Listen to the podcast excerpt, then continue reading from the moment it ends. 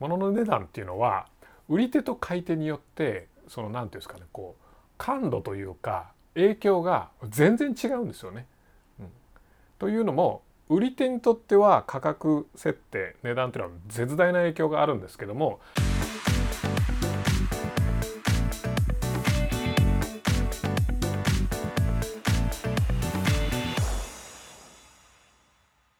はい、えー、こんにちは小川です、えー、今日は価格設定でやってはいけない3つのことっていうお話をしたいと思います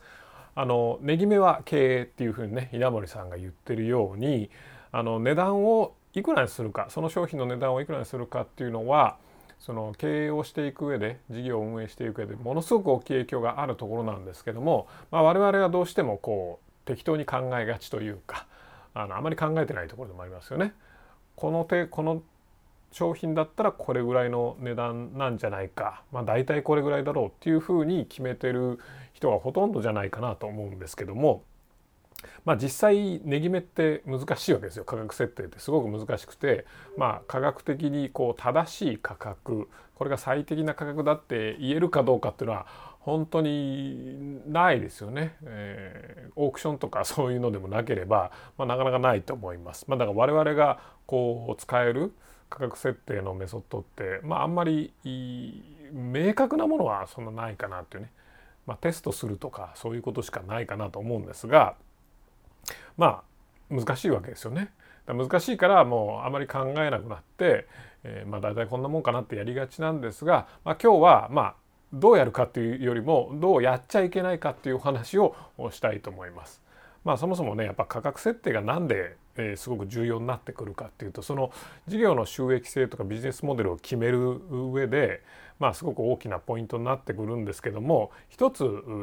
あの大きなポイントは価格っていうのは物の値段っていうのは売り手と買い手によってその何て言うんですかねこう感度というか影響が全然違うんですよね。うん、というのも売り手にとっては価格設定値段っていうのは絶大な影響があるんですけどもじゃあ買い手にとって値段っていうのがそんなに買う買わないの絶大な影響力あるかっていうとあの売り手より少ないわけですよね。まあ分かりやすく言うとまあいやいや安安かったら売れるし高かったら売れないじゃんって当たり前なんだけどもあのそういうばっくりした話ではなくて例えば買い手ね皆さん買い手の立場に立ってみたら、えー、1,000円の商品1,200円の商品あんま変わんないですよね。1,500円、まあ、ちょっと変わんのかな2,000円3,000円ねえー、まあ2,500円と2,800円2,500円と3,000円何が変わるんだろうなっていう感じじゃないですか。でも3,000円の山を超えると4,000円3,500円4,000円ね、で3,500円と2,500円だったら結構違うなと。ね、でも3,500円と3,800円3,500円と4,000円だとそんな変わんないとかね。なんとなくですけども例えば1,000円3,000円5,000円1万円とかこう山があるじゃないですか。でその山の間ってどっちかっていうとこうそんなに対してあんま変わんないですよね。7,500円の商品と8,500円の商品何がなんか買う時になんか変わりますかって言ったら別に変わんないじゃないですか実際。ところが売り手にとってはそれこそ7500円と8500円だと随分違うわけですよ。例えば、えー、2,000円の商品と2,600円の商品。ね、買い手にとってはまああのそんなに違いを認識できるかできないかぐらいの差だと思います。だけども売り手にとっては値段3割違うわけですよ。価格が。で3割違うとどうなるんですかっていう話なんですけども例えば利益率10%のビジネスね最終の営業利益が10%っていう事業だったらあの3割価格が上がるっていうことは利益が4倍になるってことですよね。まあ、10のうち100のうち10しか残ってなかったのは100のうち10残ってプラス30くるわけだから、ね、10が40になるわけじゃないですか。ってことは利益4倍になるわけですよ。凄まじい影響じゃないですか。それが2,000円と2,600円だから利益が4倍になるって言ったらその事業主にとってもシャレにならん違いだけどもその買い手にとってはその2,000円と2,600円ぐらいの差でしかないっていうことなんですよね。だこういうその売り手と買い手のこのアンバランスがあるのでしっかりと考えないといけないっていうことです。それじゃあ、えーと、実際に、まあ、やってはいけない価格設定の方法をまず1つ目何かというと、まあ、価値じゃなくてコストで決める、ね、原価で決めるっていうことですね、まあ、あるあるです。でお客さんが商品に対してお金払うのはその商品が提供してくれる価値に対して払うわけじゃないですか。原価に対してそのマテリアルに対して素材に対して払うわけじゃないですよね。あの価値とかベネフィットとかどういった問題を解決してくれるその問題の大きさだとかそういったものに対してお金を払うわけであってあのコストじゃないわけですよ。例えばそのねこの AirPods Max とかありますけども、ね、これ買う時に原価いくらかなとか考えたことないですよね。か原価知らないじゃないですか。ね、この iPhone とかもそうですよね。iPhone 買う時に原価のことなんか考えないですよね。あの消費者はお客さんは、うん。それが普通じゃないですか。どんな商品もそうだと思いますよ。まあこの今机にペンがあったり本があったりマウスがあったりいろいろありますけどもねあの限界いくらんか考えないですよね。まあ、この間紹介したこれなんかもそうですけどこんなんただの鉄と磁石の塊じゃないですか。ね、うん、原価で考えたら多分相当安いですよね。うん、だけどもこれいくらしたかな3万か5万ぐらいしたと思うんですけども何がいいかっていうとこうやってこう持てるとかこのそういう価値に対して払うわけじゃないですかこうね畳めるとかね磁石でつくとか。なのでやっぱ価格設定っていうのはあの買い手の立場に立ってで買い手に自分がね実際買い手としてえー、消費者消費者として商品買う時は絶対原価なんか全く気にしてないはずです。ところが売り手になるとめちゃくちゃ原価気にするっていうことが起きるわけですよね。でお客さんは原価に対してお金を払ってるわけじゃない。ね。例えば飲食店でご飯出す時もね。別に原価なんかどうでもいいじゃないですか。美味しいか美味しくないかだけでしょ。うん、めちゃくちゃ美味しければ別に原価が安くてもいいしめちゃくちゃまずかったら原価がいくら高くてなんかフォアグラのなんとかとか作ったとしてもまずいものはまずいと。ね。金が払いたくないっていう話になりますよね。なので価値に対して価格設定する。というのが基本ですね。コストに対して価格設定しない。これ買い手の立場になれば皆さんね我々誰もが当たり前のように感じてるとか考えてることですよね。はい。次、えー、業界の常識に従う。2番目ね。業界の常識に従う。これ業界の常識に従うっていうのは分かりやすく言うとなんあのどういうことかっていうと、えー、何も考えないっていうことですね、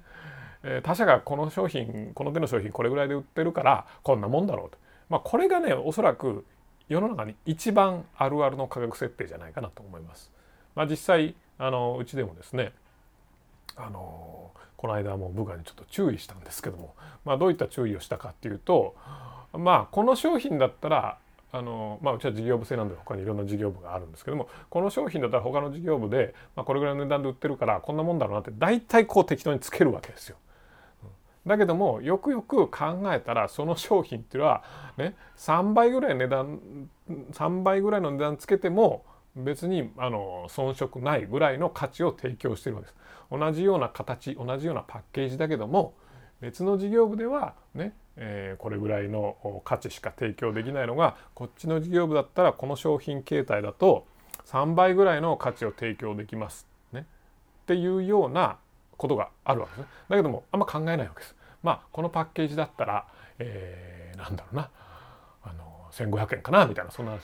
分かりやすいのが本ですよね。うん、本っていうのは大体このパッケージで、えー、なんだ？1500円とか？これねこの本いくら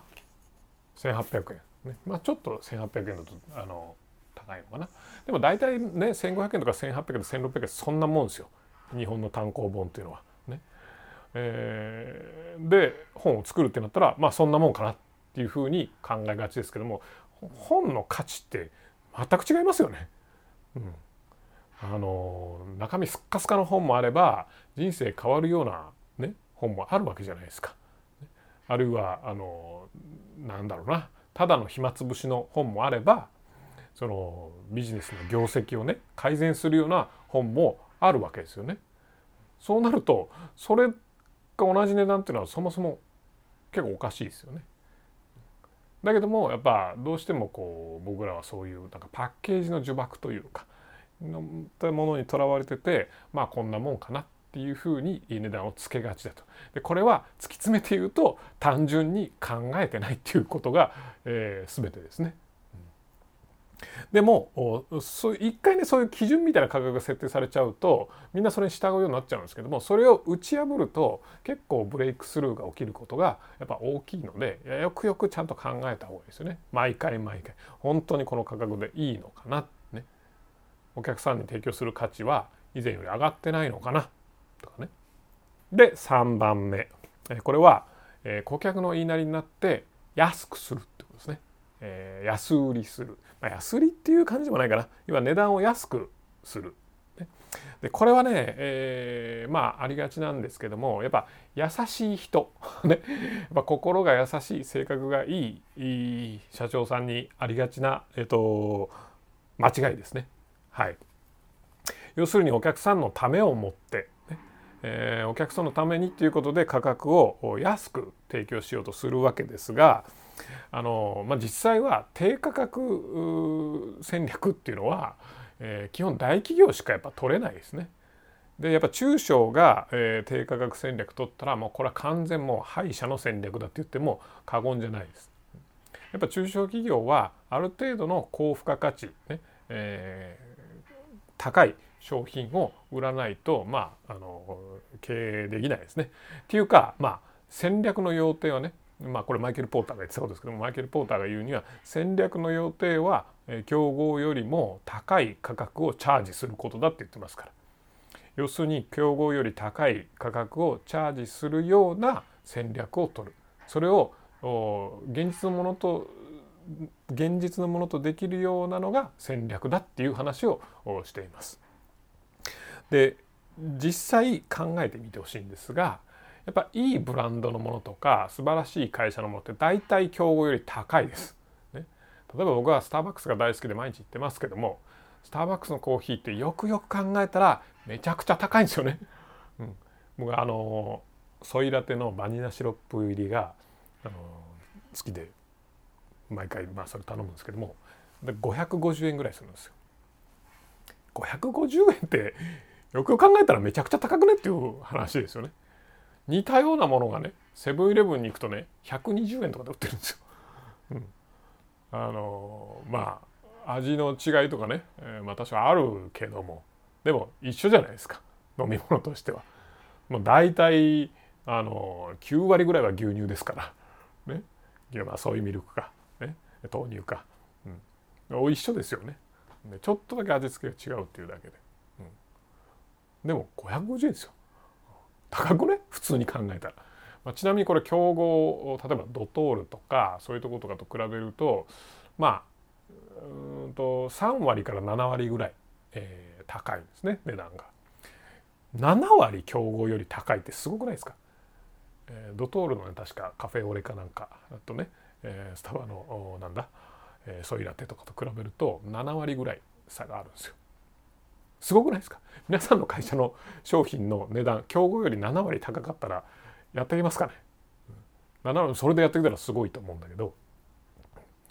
まあそれぐらいあの高い値段なんですけどもみんな喜んでスターバックスでバコバコお金使ってるじゃないですか。よくまあ僕不思議に思うのは高校生がねスタバで勉強しててまあフラペチーノとか飲みながらね受験勉強してんだけど高校生でこの5600円の飲み物って高くねえかみたいなね。もう俺が高校時代の時こんなねあの 贅沢なかったけどなどうしてんのかなこの子らとかね思いながら、えー、不思議に思って今日この頃ですけども。まあなんせねえー、高い値段を払ってもらうそのために商品の品質を上げる戦略をね変えるポジションを変えるとかでマーケティングをするとかいうのが、えーと、トータルでやるべきことで値段を安くして大量のお客さんを取ろうとかね値段を安くしてお客さんのためになろうと思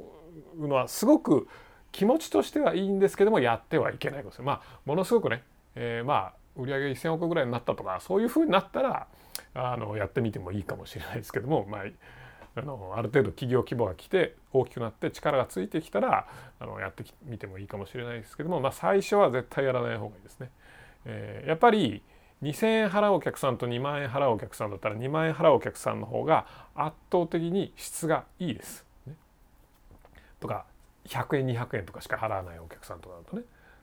まあ、うちもね、まあ、こういうビジネスやってましてそれこそ100円の商品からえっ、ー、と何十万とかね、えー、何百万とかいう商品まで扱ってます。クレームとか苦情とかね、えー、ややこしいお客さんのね、えー、とかねトラブルってどこが一番多いでしょうか。わかりますよね、うん、一番多いのは一番安い商品しか買わないお客さんが一番クレームが多いですね。で一番安いお客あの安い商品をたくさん売るってことはものすごい大量のお客さんをこうまあまあなんですか管理しないといけないわけじゃないですか。それだけでやっぱシステムとかインフラ必要ですしカスタマーサポートの人数も必要ですしね。高額商品を買ってくれる VIP のお客さんとか得意客の人とかはまあほとんど何ですかねトラブルになることはないですね。すごくいいお客さんばっかりなんですよ。なのでまあそういったお客さんの質とかいうのもあるしその企業のインフラあのそれに耐えられるかねっていうのもあるのでぶっちゃけたら2,000円の商品10個売っても2万円の商品1個売っても売り上げは2万円ですからね。だけどもこれが本当に全然まあ10と1だとあんまりピンとこないかもしれないですけども、えー、1,000人のお客さん相手にするのと100人のお客さん相手にするのと全然違いますからね、会社に必要とされるものは。しかも100人のいいお客さんですから。なので安くするっていうのが、あのー、安くすればたくさんお客さんが取れるんじゃないかっていう発想はこれは考えてないのと一緒です。さっき言った戦略を考えてないのと一緒ですね。戦略をちゃんと考えれば高くしてもお客さんたくさん買ってくれます。USJ え？USJ ですか？にしたって入場料バンバン上げてましたよね。まあ、ディズニーランドも入場料バンバン上げてますけども高くないですかあれ？本当に。しかもパークの中に入ったらねあのホットドッグだとか風船だとかいろいろ売ってますけども冷静に考えるとねあの世界でみんな魔法にかかってるからねふわっとしてるからあの価格の判断力ないと思うんですけども冷静に考えたらめちゃくちゃ高いんですよね。結構昔の話ですけども子供3人ね USA がどっかに遊びに連れてきましたと。まあその頃西宮住んでたからあの近かったんですよ。で軽い気持ちで公園行くような気持ちで、えー、USJ 行ったら、まあ、入場料でねいくらぐらいかかります？3万ぐらいかかった？あ合計でね。あるじゃないですか。まあまあ入場料はまあいいとして。高えなと。あの公園に軽く来たつもり なんだけどもまあまあ高えなと思いながら入ってみました。ね、そしたらまあポップコーンが欲しいみたいな話になるじゃないですか。ポップコーンになんかダッフィーかなんかのね。ダッフィーはディズニーか、まあ、なんかわかんないキャラクターのパッケージあるじゃないですか。そしたらあれが3,000円とかするわけですよ。あれポップコーンって3,000円もしたっけなとか思いながら1人買ったらみんな欲しいって言うじゃないですか。ね、そしたら3人分買いますよね。そしたら1万円しますよね。あれポップコーンって1万円あれ？でももう魔法にかかってるんで判断力ないわけです。まあまあまあうんちょっとまあいいかと。ね、ここで1万円どうのこうのとか言ったらもうね